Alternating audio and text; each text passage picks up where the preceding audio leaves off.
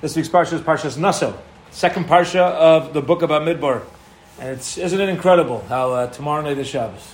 Huh? incredible, incredible. Just just on time, just on time. It's been a while since we had Shabbos and Yom.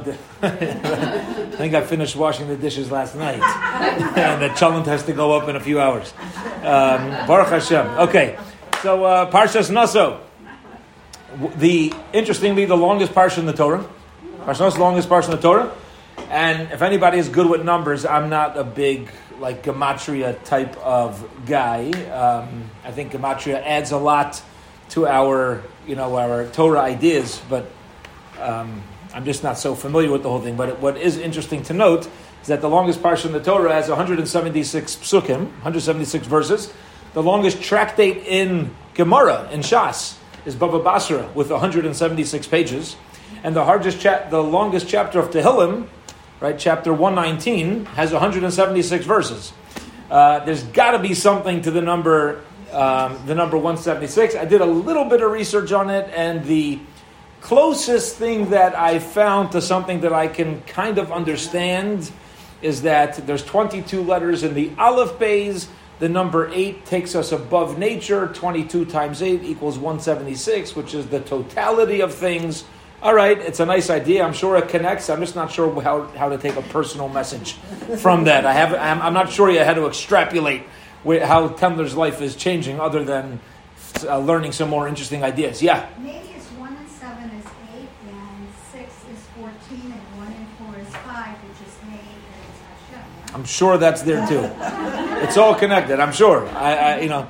Uh, yeah, it's you know, as we know, it all comes together. As we say all the time, there's perfect symmetry, but it's just it, it's a interesting fact to put out there that the longest parsha, the longest tractate, and the longest kapitel tehillim all come to the same number. And once you start dealing with numbers, they're just going to keep going. About 176 times three equals like 500 something, and then that times three.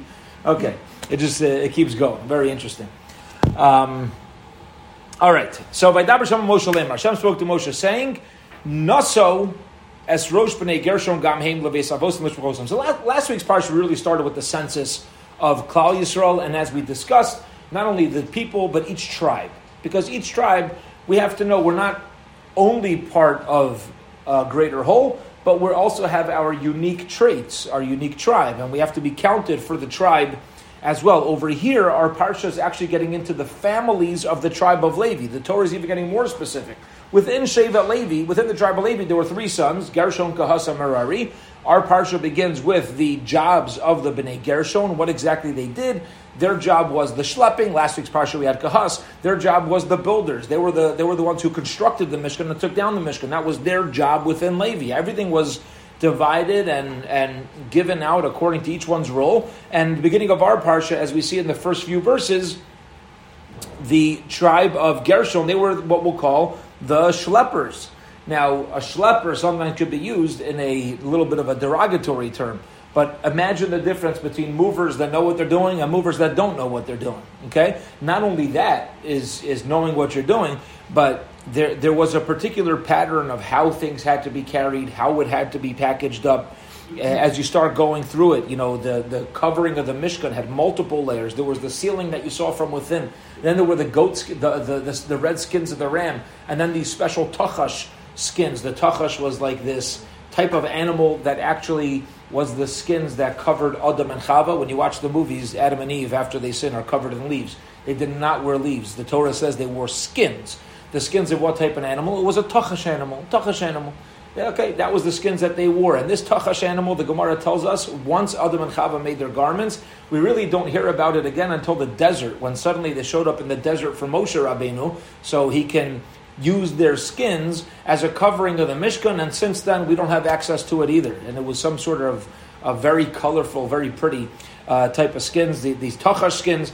And so you had these ram skins dyed red, the tachash skins, obviously there's significance to each thing, but the, the, the tribe of Gershon wasn't allowed to just dis, uh, um, uh, once it was disassembled, they weren't allowed to just take whatever they wanted and schlep it. The tachash skins had to be wrapped on their own and placed in, you know, uh, by one type of person, and then the ram skins, everything had very deep, important meaning. similar to like we started out, the number 176. There's certainly deep and important meaning, right? The, the more now, the more we learn, Bez Hashem, hopefully by next year, when we approach Parshas Naso, maybe even earlier, but we'll be able to talk about a, a more of a greater significance of that number because we get, you know, hopefully every day we get a little bit more learned and a little bit more involved, and and these things start to click for us in a. Uh, in a, a, broader way. So our parsha really begins. It's very interesting. It looks like a moving uh, a moving company. Says this is the work they're going to carry first the panels and then the cover and and they, they, you know the, the curtains of the courtyard. That that which, it gets specific. Which type of curtains? The ones that were covering the entrance of the Ohel uh, of the Ohel Moed, and this was their service. This was like their achrayas, their responsibility within um, within uh, Shevet Levi. Aaron and his sons were going to oversee the family of Gershon, all of their burdens and all of their work, and now we move on to Merari. We take a census of uh, of Merari, and their responsibility were kind of the harsher parts of the tabernacle, the sockets, the bars, the pillars, um, you know, and and how to uh, you know how to carry that and how to place it back together. It, it's it's an incredible. If you just start out, it seems like oh they did this. Just look at it. It's it's mind blowing. The the beautiful production and how each one, uh, each family within the tribe of Levi knew exactly what they were supposed to do, and their uh, and their counting. Now, interestingly, in the tribe of Levi, yeah. How did they learn it? Very good. Excellent. So interestingly, in the tribe of Levi, their census was from the age 30 to age 50. And this is, a, I find this to be very interesting because it's not 20 to 60. Okay? The age of 20 to 60 were for the males that had the general responsibilities of, of uh, representing the Jewish people, warriors, soldiers, both in Torah and in, in physical needs. By the tribe of Levi, it was, it's unique. And that is that they, their census as a tribe, they actually started to count them from 30 days old. But when we're counting them for their avoda, for their service, they're counted from age 30 to age 50. And the, the p- part of the deeper message is it took them longer to get to their avoda. Their avoda was higher. They had, they had the avoda of Shevet Levi. You can't be a 20 year old, can't be a 20 year old and think that you could jump right in to doing whatever the Torah is here is putting on the tribe of Levi. They needed to they needed more time for maturity. They needed more life experience just just to live. They had to be at least 30. And they stopped at age 50 because once you hit age 50, your avoda changes. Your service changes. Meaning, look at what they were doing until 30 to 50. They were schlepping burdens.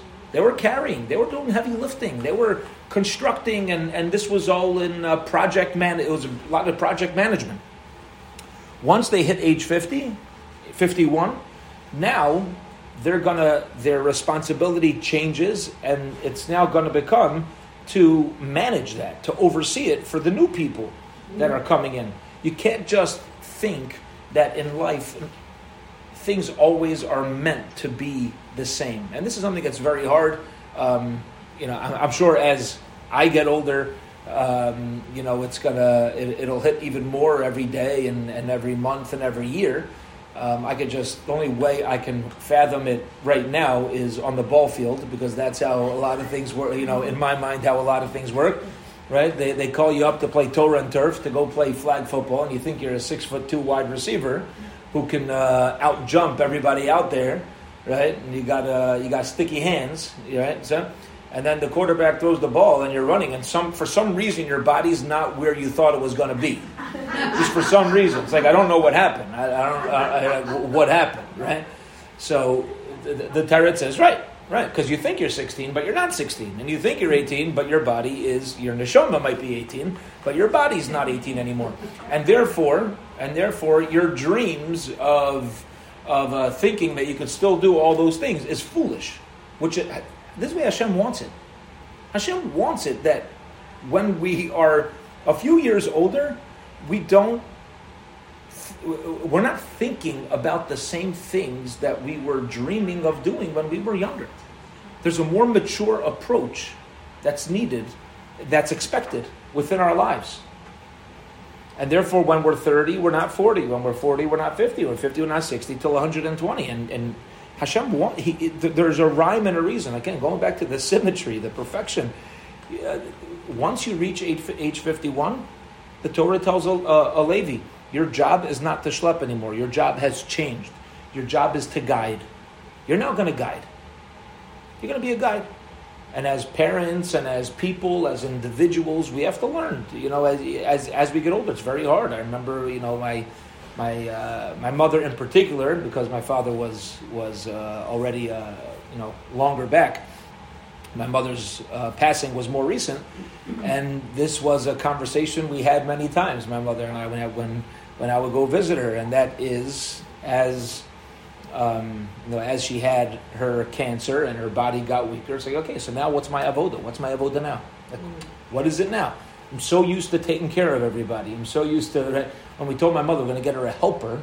She's like one more person for me to take care of. Like I don't want, like I don't need somebody else in my house. I, I, somebody else to make lunch for. Like I'm past that. I'm, you know, I, I, don't need to take care of another person because that's the whole approach. This it's a very natural thing, uh, a natural thing to think. So we had all these, you know, we had a lot of very uh, learned conversations for me. I hopefully grew a lot from those conversations, which which is really understanding each stage of life that Hashem puts us in. So, so now what's my avoda? It might be very different than I'm comfortable with, very different than I thought, but it's still an important avoda. It's still it's still uh, you know a, a service of Hashem, and we have to learn to transition. We have to learn to transition in each in uh, you know as we as we go through as we go through life, and therefore it ends at age fifty. It was that now's your time to to change your role, stop the schlepping, and and now you're more of a manager, you're more of an advisor, and you're going to oversee the ruchnias, the spirituality that uh, that took place. Okay. That yeah. Well, there were three things you said that was attached to 176. That was Parshas Naso that had the 176 uh, verses and the right. 112. 119, Kuf Test, right? 176 verses. Um, a Gemara, longest tractate of Gemara. Longest Masechta in Shas is 176 pages. Yeah. Okay. So this leads us up to Parakeh, chapter 5.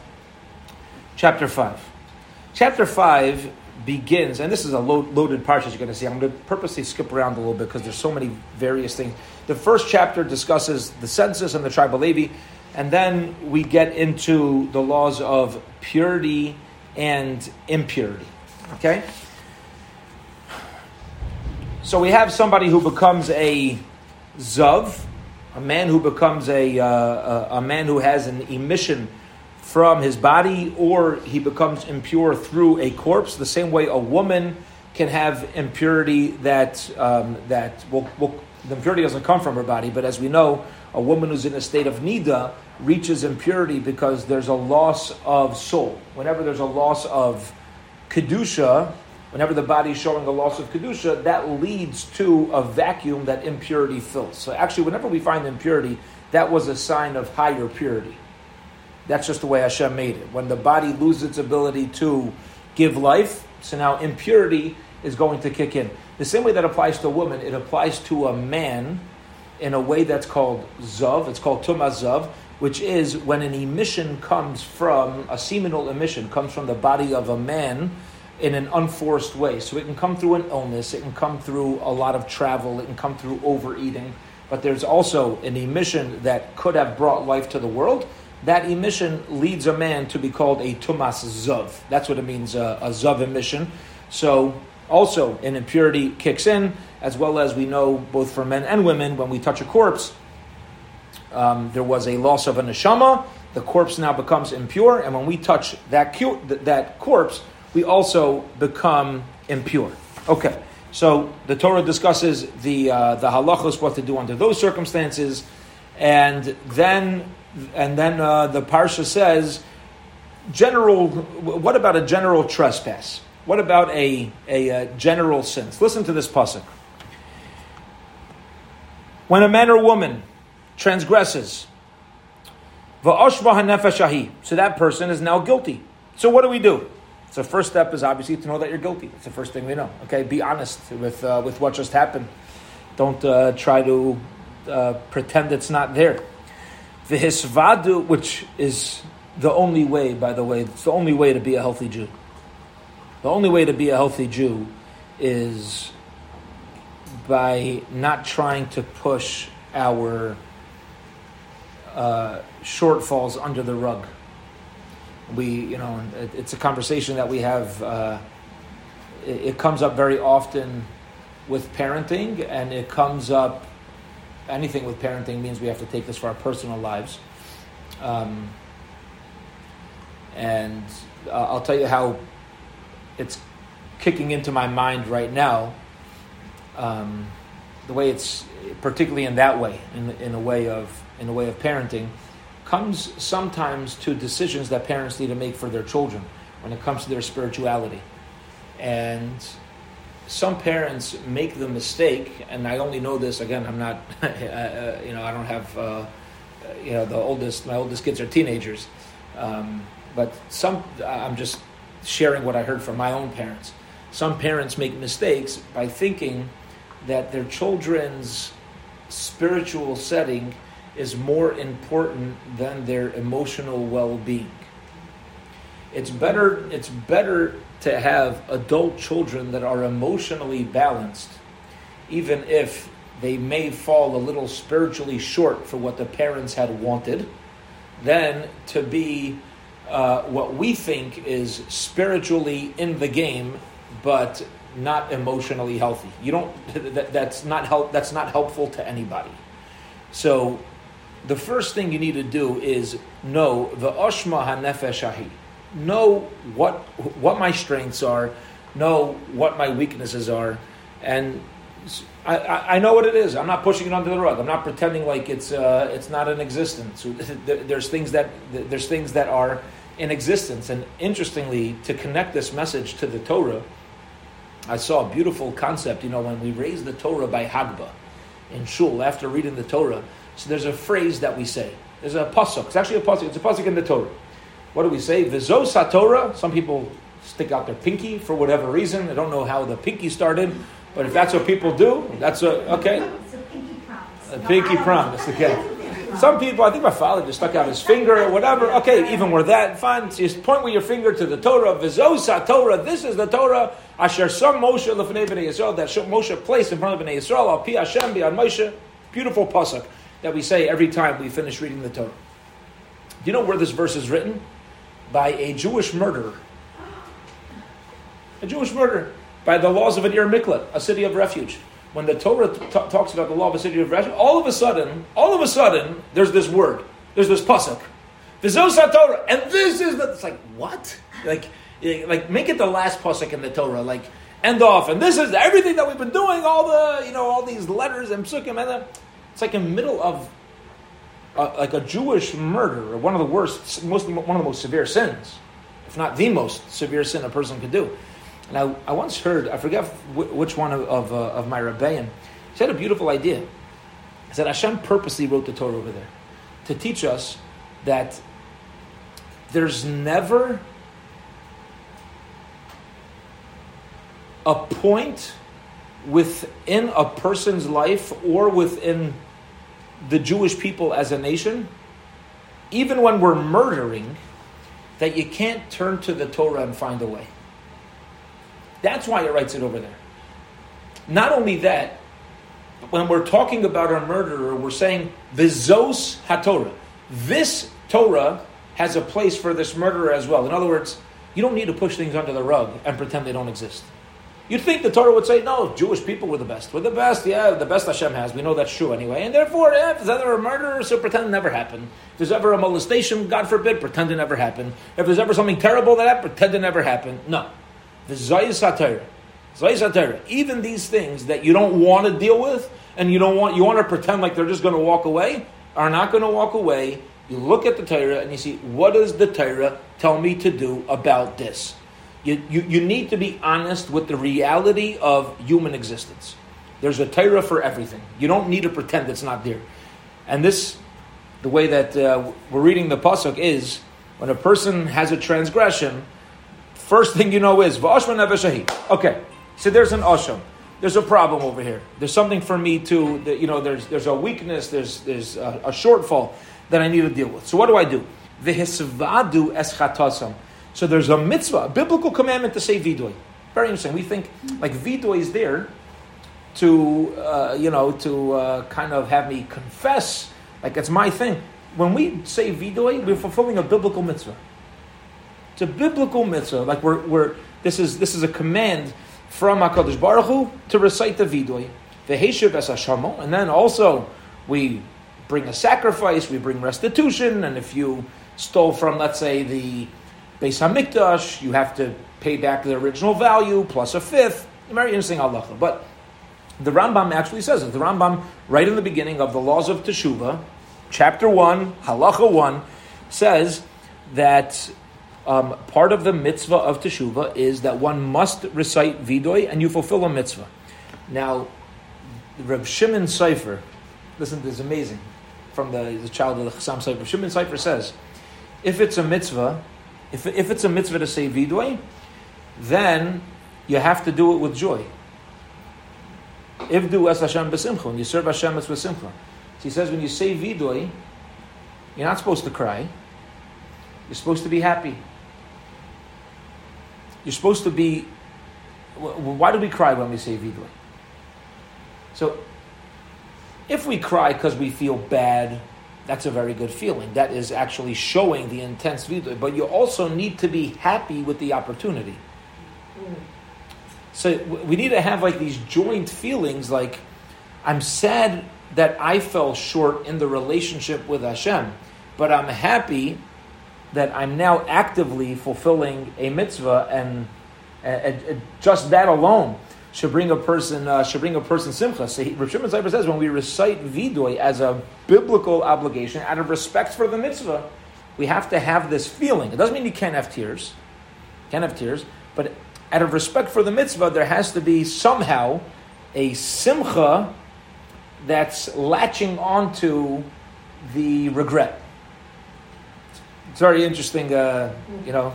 It's I, I, think it's it's something that needs to be learned how, right? It's something that we need to kind of uh, channel how. But as diverse people, you know, we, we always have these mixed feelings. You know, so many times you have at somebody's wedding, you're, you're so happy, but you're so nervous, and there's so much hope, and there's so it's like you have all these feelings mixed together, and it's like, what do I do? You know, what do I do now? And and you know, when people are graduating, you know, like, you know, graduating from school, you're like you're so excited for them, but you're it's like we always have these, and it, it's perhaps just sharing. It's something that I need to learn how to balance out on Yom Kippur when we recite Vidoy, how to bring this, um, how to bring this uh, combination. Now, interestingly, we make brachos before we recite every mitzvah. We don't make a bracha before reciting vidoy.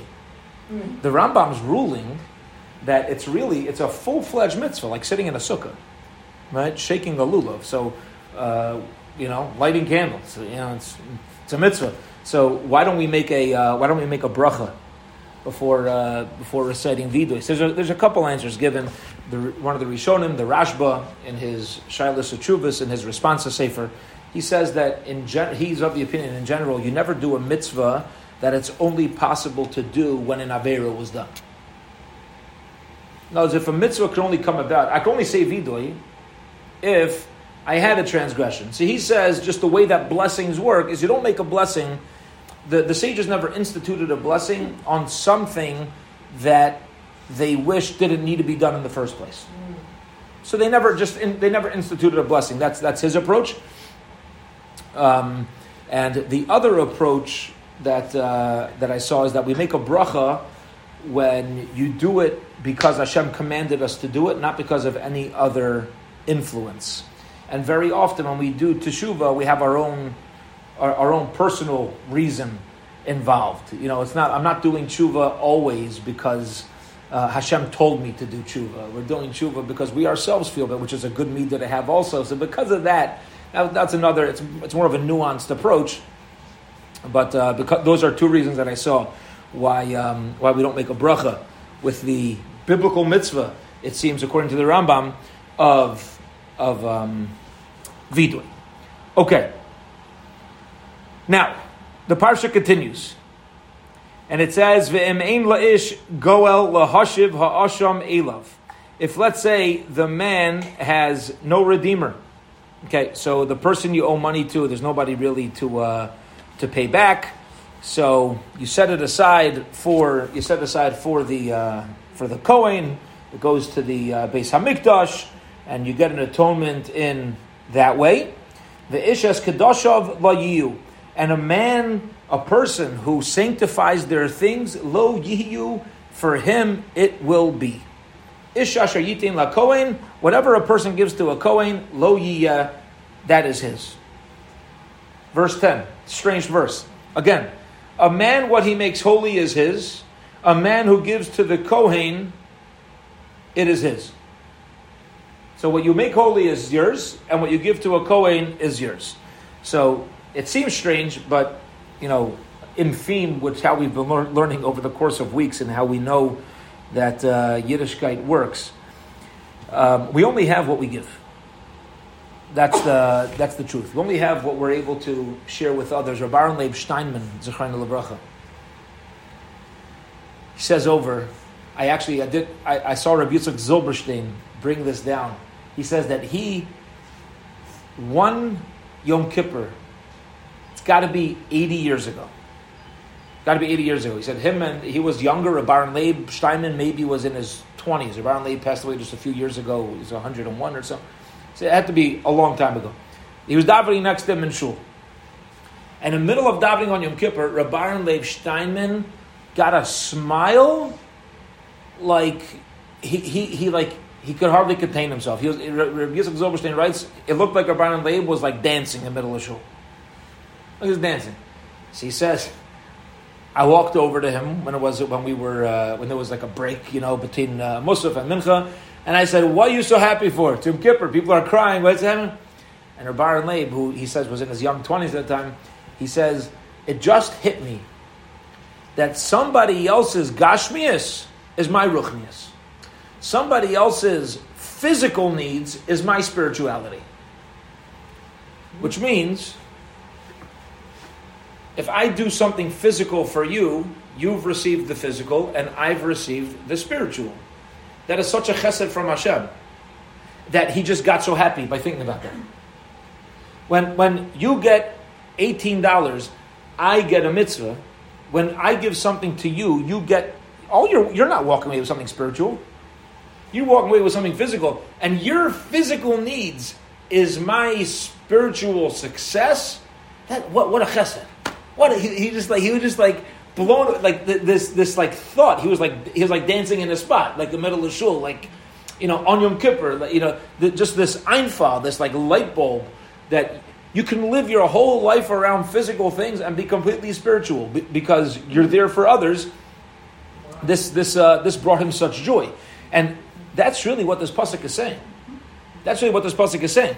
The ish es kedashav what a what a person sanctifies, what we make holy, lo yihya, that is the only thing that's really ours. And what we give to a Kohen, referring to the gifts, the maaser tithing, right? When we give them, also lo yihya. That is also what's uh, what's truly ours as well. Okay, so as uh, we say over many times, so we'll just go over it again. It's worthwhile mentioning the famous parable of the Chafetz Chaim with the three friends. Close friend, you know, he's got a court date. Close friend um, doesn't want to come with him. Next friend says, "I'll come part of the way." The, the acquaintance says, "I'll come the whole way." Says when a person comes up to Shemayim, we're going to go to our closest friend, who we thought we were closest, our money, which we ran after all our lives, and we're going to say, "Come with us to heaven." And the money's going to say, "I'm sorry, I'm not coming. I'm staying in the bank. You know, I want I want you to co- accompany me to court." I'm sorry, uh, you know, I'm, I'm, not coming. And then we go to our next, the, the next closest friend, which unfortunately is a person's family, and people spend less time with their friends and family that they than they do on their uh, to earn a money. And we say to our family, "Can you come with me to my court?" And the family says, "We'll come part of the way. We can accompany to the grave, but we can't come the whole way." Until finally, the little bit of good deeds and the little bit of Torah that we were involved in, when we found a few minutes, you know, we're like, "Hey, can you come?" And they say, "Yeah, I'll come the whole way." Right? So they'll come. The, the Torah and the Maisim Tovim, the good deeds, is what comes up to Shemayim with us. So this pasuk saying You know what you really own? You know what the long term investment, the long term purchase is? What you sanctify. When we sanctify something, that's truly ours. When we give, when, when we give our things, our energy, whatever it is, to a uh, to a good cause, that is uh, that's also the, the, the only thing that we uh, that we truly own. And then the Torah segues from this idea, and this is gonna this, this blew my mind. The Torah segues this idea of giving to a Kohen to the laws of a sota. Okay? Laws of a sota, a wayward wife. A man suspects that his wife's with other people, so he warns her in front of two witnesses not to seclude herself in a room with a particular person. She does seclude herself, so she goes to the Beis Hamikdash with her husband. They have to go together with her husband to, to drink these waters that has Hashem's name uh, uh, in it, and it goes away in the water, and Hashem's willing to erase his name for the purpose of bringing shalom, uh, you know, between uh, between people and his family. Rashi says, what's the connection? It says to, to sanctify your things, give it to a Kohen, and then it says, oh, the, the law of a sota. Ask Rashi, verse 12, Pasuk Beis, Ma kosav lamal What did the two things have to do side by side? Says Rashi, you know why? Because since you need the Kohen and the Beis HaMikdash to help you with the waters of the Sota, if you don't take care of the Kohen, Hashem says, I swear, you don't take care of the Kohen, I swear you're going to need him. Why? Because lahavi loas your wife's going to cause shalom bayis problems. And you're going to have to go to the Beis Hamikdash, and by you not taking care of the sota, you're going to need his services. Now, this doesn't bother you; it should. Right? like, what? What, what, like, uh, who saw? Like, what, what's happened over here? What, what's the connection? So says the the Heilige Chasam Sofer. Says the the Holy Chasam Sofer. He explains beautifully. This, this nails it. This nails everything. The Gemara in Tractate Shabbos, Daf Kufyud Test, page 119, the Gemara tells us from the verse in the Torah of tithing, Aser to Aser, tithe, tithe, is telling us Aser b'shvil shatis Asher. If you tithe, you'll have financial success. Okay? That's the Gemara says. A person who's careful to take maaser, a person who's careful to tithe, nowadays we tithe for the poor. Back then they tithed for the poor. Some years they tithed for the Levi, who was considered always poor because they didn't have any, any land, and also for the Kohen, who got his gifts. And here we're focusing on the Kohen. That's going to ensure financial success. But there's another Gemara, the Gemara Bava Metzia. The Gemara the Bava Metzia, page 59, Daf Nun Test. The Gemara says, Okiru lin shaychu, take care of your wife, make sure that she has, she's able to be beautified. Kihechi shetis ashru, so you'll become wealthy. Okay, meaning it's the wife of the home that brings bracha. It's the wife of the home that brings bracha, which what I tell the men, I'm not just saying this because it's a women's class, right? When I tell the men, I quote Rav Pam. Rav Pam says to the to he used to give a class. Rav Pam's Bracha. He used to give a class to the young married guys in Yeshiva Torah Vodaath, and he would tell them when this is when they're and whoever was in Shana Rishona, the first years of marriage, um, he would say, you know, if your wife ever buys something that you're unhappy that she bought, she bought an extra dress. Right? What do you need? Your yeshiva suit. You wear the same thing, the same white shirt, the same black pants. Right? We're a bunch of penguins. That's it. You're black and white. Right? You're black and white. You put a hat on your head and you're good. Right? Yeah. Then, then you get married, and all of a sudden, you know, uh, your wife, your wife has a whole wardrobe of things that she has nothing to wear. So, so you're going to be bothered, and then she's going to come home and she bought something else, and it's uh, right, and you're like, "What's nothing? Like, you know, how does this work?" So he tells us, he tells, he told this Bachram a beautiful, beautiful idea. He says, "Are you willing to spend a little extra money to have a more beautiful esrog?" Of course. He says, if your wife ever buys something that you think is a little over the top, that's your mitzvah. Your mitzvah is to make sure that your wife has clothing. So view it like you're beautifying your mitzvah. You got a more beautiful mitzvah. There's obligations. Mitzvah Torah. Husband's got to make sure his wife has food and clothing and uh, and time and attention. So, all right. So you spent a little more money on your mitzvah. Don't get so upset. You know, it's like, you know, it's it's your spirituality. Like take it easy. That was like, you know, it's a it's a little a little shift for young married guys to like take a step back. You know, take it easy over there. Um, but the Gemara says, the Gemara says, "Aikiru linashaychu, ki When a person's careful to to um, spend money on their on their wife, that itself brings wealth to the to the family. So says the Chasam Sofer. A person a person is going to say, you know what? I, why give maaser? Why give to the poor? Why give to the Levi? Why give to the Kohen? What? Because I'm going to get bracha? I'll tell you what I'm going to do instead. I'll give all the money to my wife. And I'll get the bracha that way by not taking care of the poor. Okay? Because you got these two things that maybe they work individually. Now, many of us are shaking our heads, but we don't know why. Why talk is a, not a good claim, right? Says the Chasam Sofer, that's the connection between this pasuk and the next pasuk. Incredible. And he says like this: If that's your mindset, if you, if a if a person, man or woman, if our mindset is, what can I? Yeah, it's a mitzvah, but how am I going to gain from this financially? Which means I'm only focused on physical. Why would I? Why would I not care about the poor person and only care about and only care about my wife? Because I'm the, I'm not caring about my wife, I'm caring about myself. And when I'm caring about myself and only spending money on my wife because of that, listen to what the Chasam Sofer says. You know what you're doing? You're turning your wife into a mitzvah object. Mm-hmm. You have to know what Rav Pam meant when he said, the same way you spend money on an esrog, so now you're mitzvah. Nobody wants to be somebody else's mitzvah. Right? So, so what's the balance here? What's, what's the line over here? The line is the Torah gives you a mitzvah to do, you do it well, you do it right. And if you start to treat your spouse and your home as being a place of physicality, your whole family will end up acting like that too.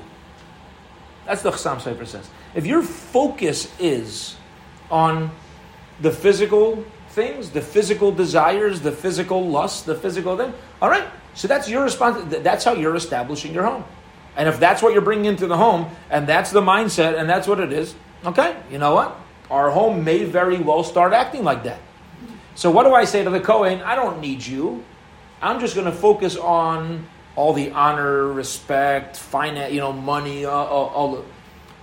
Says the Torah, if, if that's your goal, let me tell you something. You're going to need the Kohen because your family is just going to start acting like that. You're, you're, you're, bringing your own. You're bringing your own downfall. Rather, it has to be the opposite. Going back to what Rav Aaron Leib Steinman was saying, which is, your Gashmias is my Ruchnias. It has to be a spiritual conversation that's taking place over here, not a conversation about um, about the the physical. Okay. Well, all right. I want to go on one more point here. You can't go through Parshas Naso. This week we have the priestly blessings, the Brachas Kohanim.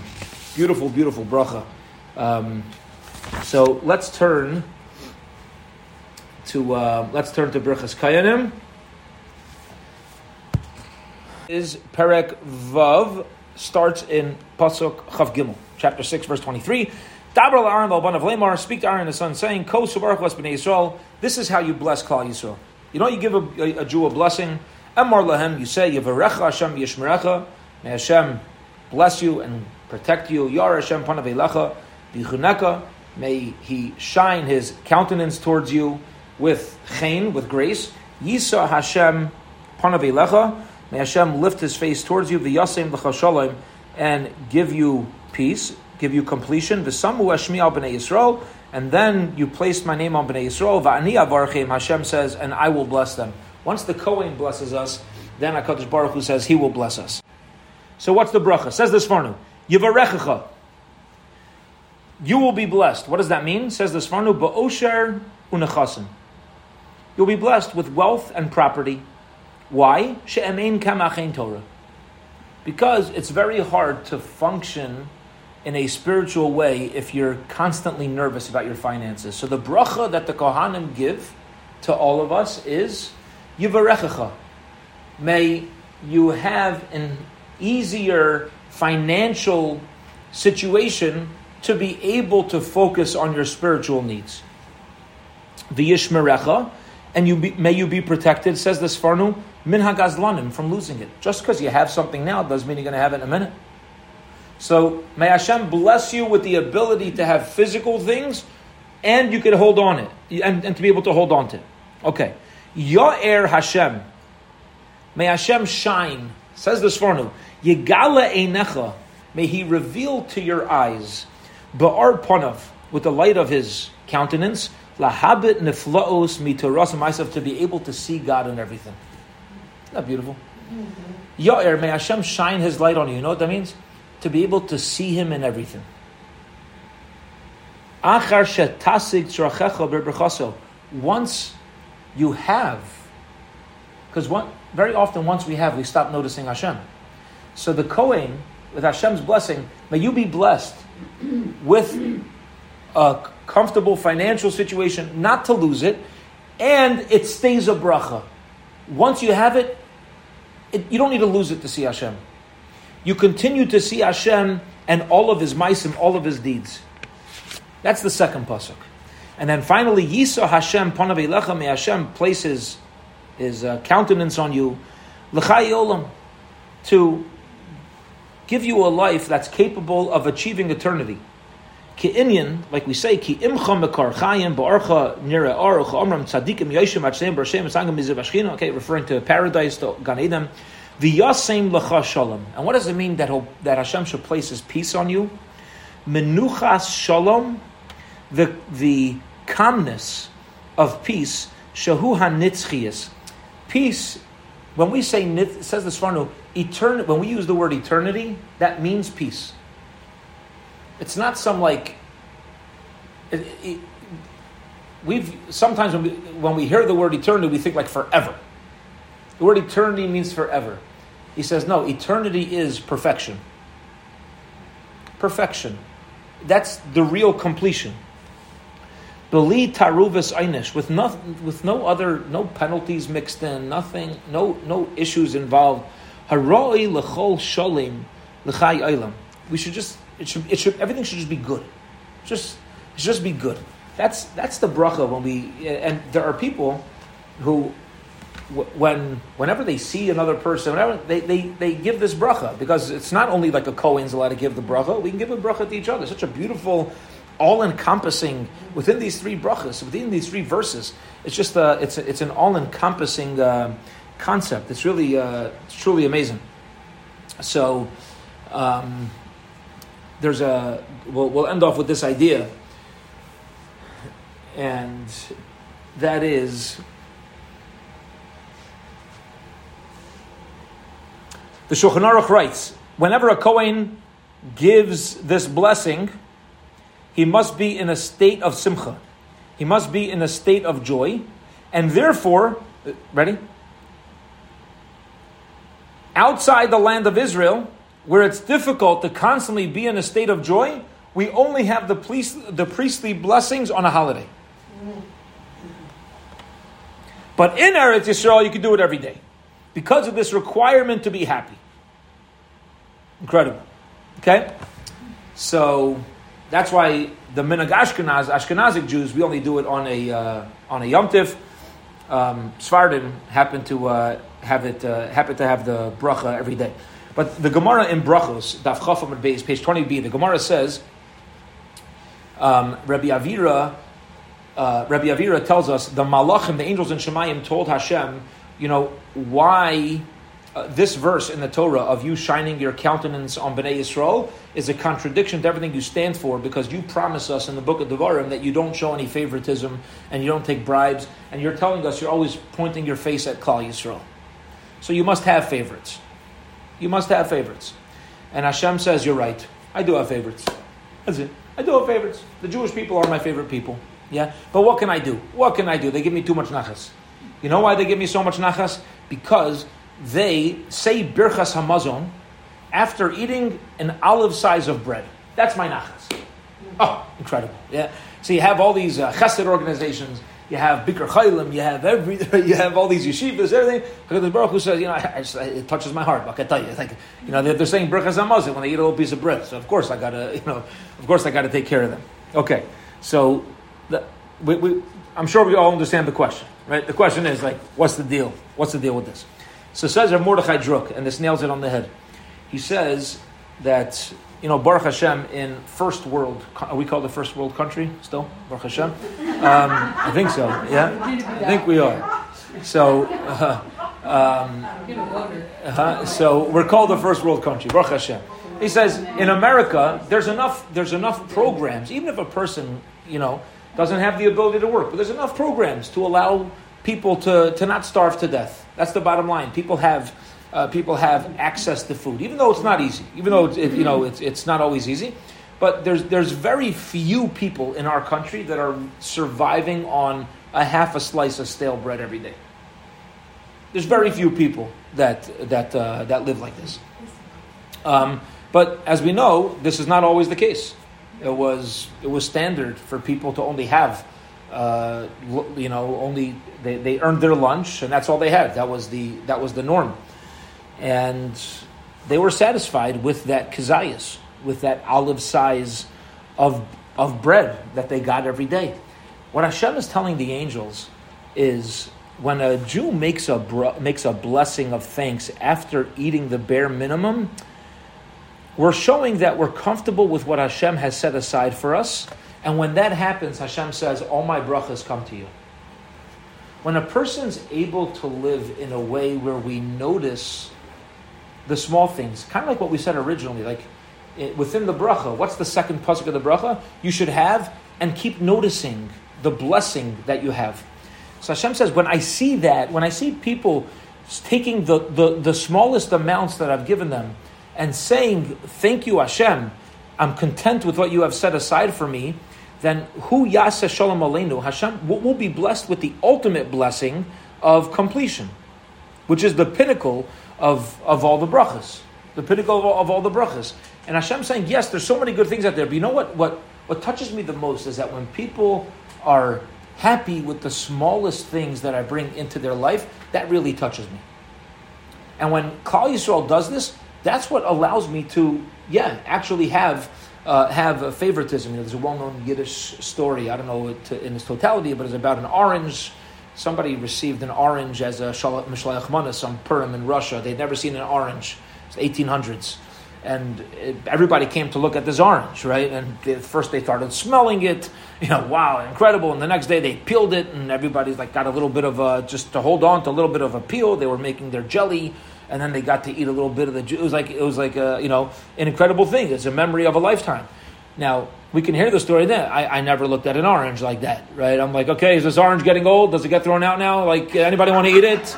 It's been sitting here for four and a half weeks right? But it's this, it's this last. But this is what Hashem's noticing. Hashem's saying, "Listen, are, are you know when you eat something? Are you noticing the bracha? Because the more we notice the bracha, the more."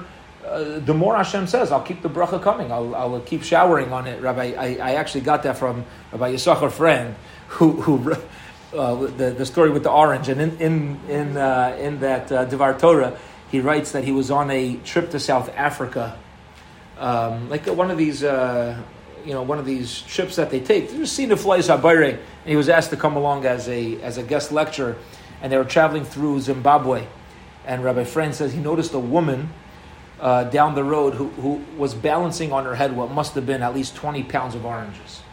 At least 20 pounds of oranges. So he said to the to the tour guide, he says, that's, that's an incredible thing. Incredible. I never saw such a thing. The tour guide says, actually, it's a very important ability to have in this part of the world. And as a matter of fact, there are families that will only take a daughter in law who can balance a 20, 20 pound sack of oranges on her head. so my friend said, he tells, he says, I can't wait till this gets back to New York. You know, there's like the new shidduch question. it's like it's like the new thing out there, right? But okay, and you're part of the world, They're part of the world, like this is this is this is something, right? But be it as it may, he, he's saying people make up. You know why we're unhappy? Because we make up a list of needs. Do you need do you need you need a wife who could balance a twenty pound uh, sack of oranges? No, you don't, you don't you don't need that, right? But it's nourish. It's like you know, it's what we call. It's like it's, we make up these things. There's no real source for it.